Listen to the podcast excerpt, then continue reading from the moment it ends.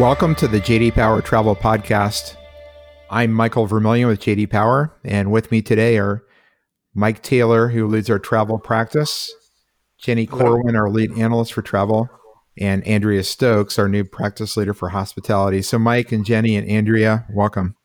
Hello. Hello. Hello. So, before we dive into the topics today, we do want to um, acknowledge acknowledge the fact that we're um, about a month into the, the crisis, and it's a very challenging situation for everyone. And so we're wishing everyone the best. Uh, so let's kick it off with a, a conversation around uh, what the airlines and the hotels are doing around their loyalty programs. And uh, it looks like uh, we're seeing from announcements from both the airlines and the hotels uh, around extensions for uh, expiration of their um, points and miles uh, and also extension of uh, status. So, Mike, Andrea, Jenny, um, what, what's happening here, and, and how does that impact the the, uh, the traveler and the guest?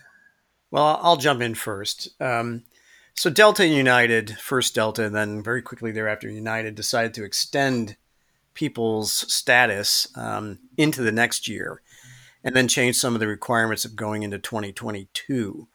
Um, and this is really just a, a reaction that I think that they've made the same calculation that we have at JD Power, which is that the business traveler is going to be the first one to get them back in business and um, provide a decent revenue for a seat. Uh, as you as we've mentioned before on this webinar, about 70 75% of an airplane is filled with leisure travelers. These people don't have to travel and they can pick and choose when they want to travel. And they're probably going to have the longest lead time as far as getting that confidence back. And I think that the airlines are betting that the uh, business traveler will be back first. They want to reward them, make sure they're happy and that they stay loyal to that particular airline. So that's the reason reason for some of the extension. And some of the other minor things are that they've maintained their requirements for spending levels, even though United dropped them a little bit. Um, you know, you're still going to have to spend money, and again, that's going to be another little bit of an incentive for that business traveler to keep spending money on a particular airline to get you know to maintain their status going in through 2021 uh, and into 2022. Th- thanks, Mike. Uh, Andrea, Jenny, do you want to jump in on this one? Well, sure. Just on the hotel chains, um, you know, they are uh, doing the same thing, um, which is which is great. I think, um, you know, the the initial kind of re- response to the crisis was to make sure that everyone um, realized the flexibility they would have in canceling reservations or um, you know getting refunds for any prepaid hotel stays. So a lot of that communication i think has um, sort of sunk in with the with the travelers. And now the hotel the large chains and the large loyalty programs have shifted the focus to their members and what what they're doing um, for the members specifically. So I, you know, the hotel chains are doing the same thing regarding status and extending status into 2021. Um, points that may have expired this year, I think they are, you know, waiving that expiration, um, and maybe those points won't expire until next year, for example. So it's, as Mike was saying, it's all about flexibility and trying to be as flexible as possible for program members. Thanks, Andrea. Uh, Jenny, from the, from the analyst perspective, how do you see this playing out, and, and then the impact on satisfaction? Yeah, I mean, I, I think from when you when you think about it from a satisfaction perspective, this really was the logical choice, um, and and it's more of a loyalty, retention, advocacy perspective when you really think about it. Um, airlines and hotels alike have done a really good job of creating this this gamification, right? Where you actually feel like you've achieved something pretty monumental when you move up in a level of status. And so when you achieve that, you know, what the things that come with it are a sense of pride. And then you want to talk about it and then you want to promote it and you're loyal to that brand because you're getting something back from that relationship at that point um, that others may not be getting. So uh, it, it, made sense logically that you know airlines and hotels are not ever not going to want everyone to start over from from nothing at once. So, uh, and and Mike was right to say that you know business travelers are probably going to be the first ones to come back. So, um, to to recognize you know their commitment to each other, right? We were all in this together, and the airlines need us business travelers just as much as we need them at this point. So, uh, it really did make sense, and and of course some of those benefits that you do get with status uh, do increase overall satisfaction. Um, but more uh, on the loyalty and retention side is really where you're going to see this play out, I think. Okay, thanks, Jenny. Mike, sticking with the airlines, we continue to see changes and announcements around um, uh, process and procedures, especially for things like uh, boarding. And so, uh, announcement uh, recently from, coming from Delta around the change in um, uh, their process uh, where they're going to move to a um, back to front model. Yeah, and this, you know, as Jenny pointed out when we were discussing this before the broadcast, is that um, you know this has always been pointed out when we get comments in our airline study of why does why don't the airlines load from back to front? Seems to make the most sense. And the reason why they don't do it is very obvious in that they want to reward, as we were talking about in the first segment, you know, their loyal passengers who've got a status and they want to treat them uh, as a special traveler to cement that loyalty and get them to be, as we call it at JD Power, true believers in the particular brand. So that's why they do it, despite the fact that it, you know, operationally, it's not the most efficient. Uh, operationally, the most efficient, as we've said before in this webinar, is okay, everybody get on the plane um, because the most motivated people will get on the plane first and get settled, and the least motivated people will be the ones that were always holding up the line to begin with. Uh, but what they want to do is they want to try and minimize the, you know, walking past someone in a very close space, which is the aisleway there. And um, so that's probably the closest you're going to get to anyone as you're trying to move around within that constricted space. Um, you're getting very, very close to them. If I'm sure everybody can remember, and probably everybody's going to be a little sensitized to it as it goes forward.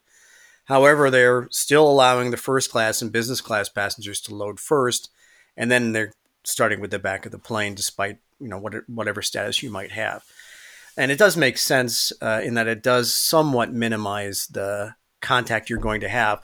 Although really, it's kind of a moot point as planes are you know having a load factor or percentage of seat filled that's probably in the low double digits not single digits for a lot of flights so at this point it's relatively you know ineffective because you're going to maintain social distance no matter what on an aircraft as you're loading it today but as we ramp back up uh, i'm sure they're going to uh, you know loosen those restrictions and then start loading in their normal typical processes that they have in the past years Okay, thanks, Mike. Um, same topic then on uh, airports, uh, where again we're going to see change in uh, in process um, when people start flying again.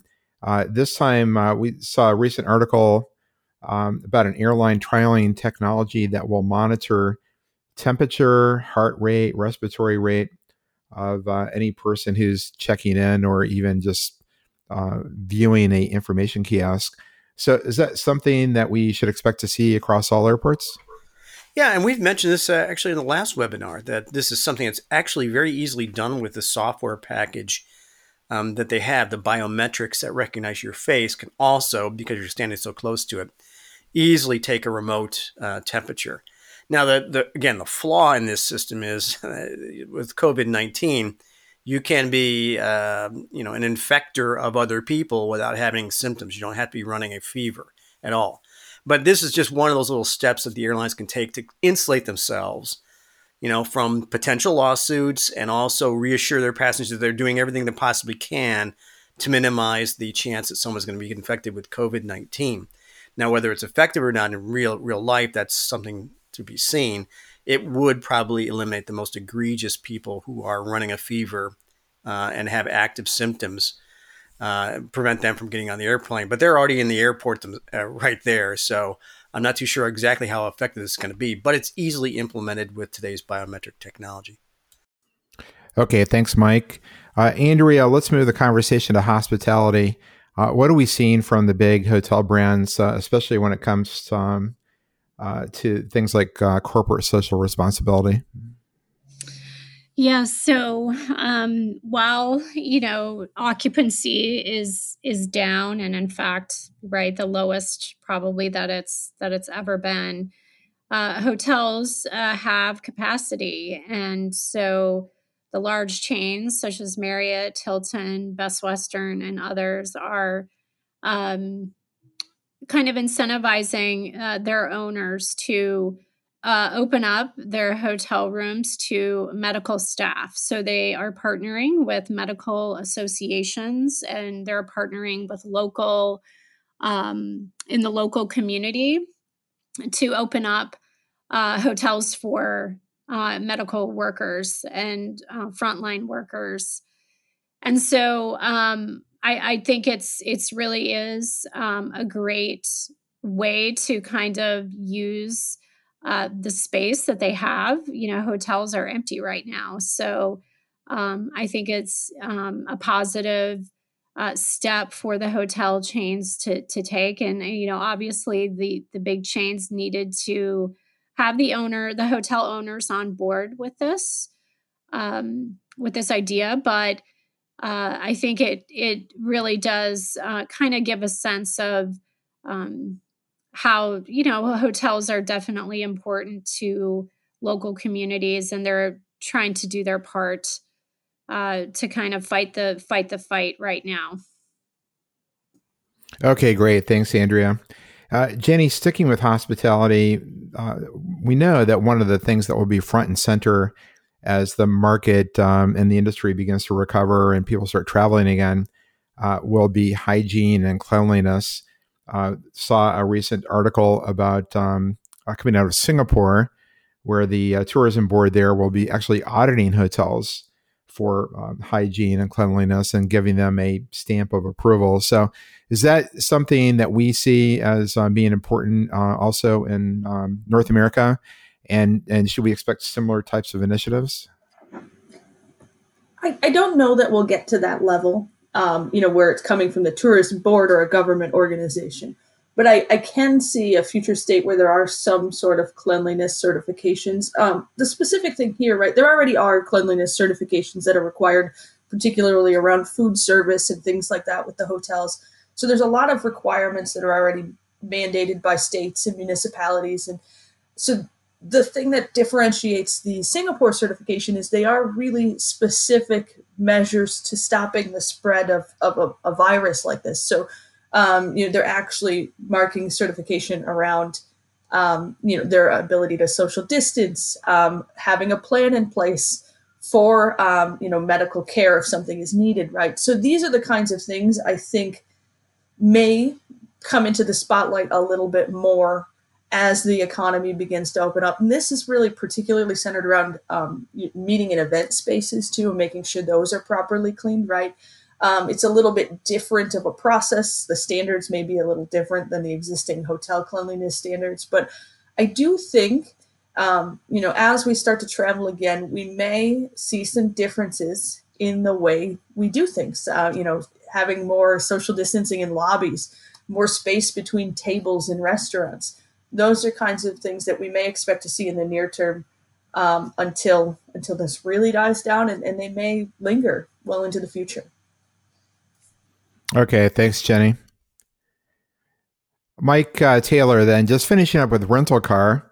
Uh, a recent um, event uh, happened down in Southwest Florida where uh, they parked a bunch of uh, unused um, or idle, I suppose, rental cars on a grassy field, and the field caught on fire, unfortunately, and and and um, uh, looks like they lost several in the fire. So, uh, is is um, number one, why why did that happen? I suppose that's related to COVID, but uh, number two, is that going to impact the market at all?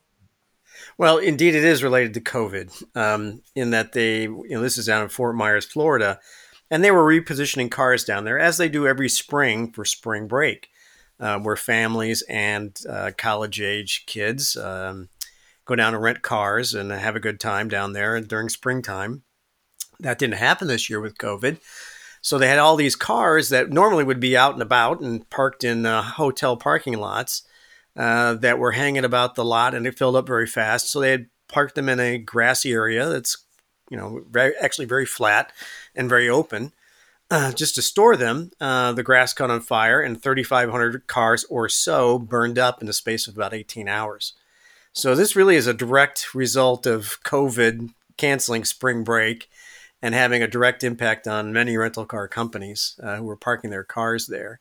Um, it will make a dent in the in the market, probably not, uh, simply because there is going to be a glut of cars uh, on the market uh, as we come out of this recovery. So we it really won't affect pricing or availability because there's just going to be so many cars available uh, while the rental car market is as, is as depressed as the entire, entire travel industry is uh, until we're past this COVID crisis. Okay, thanks. So, Mike, Jenny, Andrea, thanks for joining us today. You're welcome. Thanks for having us. And uh, thanks to our listeners for joining as well.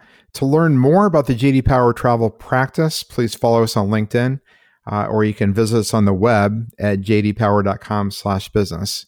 And we'll see you next time.